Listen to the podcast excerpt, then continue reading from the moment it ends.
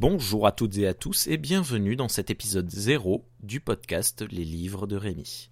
Dans ce nouveau podcast, je vais m'exercer à vous proposer la lecture d'un livre au format d'une poignée de chapitres une fois par semaine, voire peut-être plus. Le format restera tant que possible en dessous des 10 minutes de lecture et j'espère vous divertir au mieux que possible. Le premier livre de ma sélection est une courte nouvelle de 35 pages qui s'intitule La mort de Radiguet.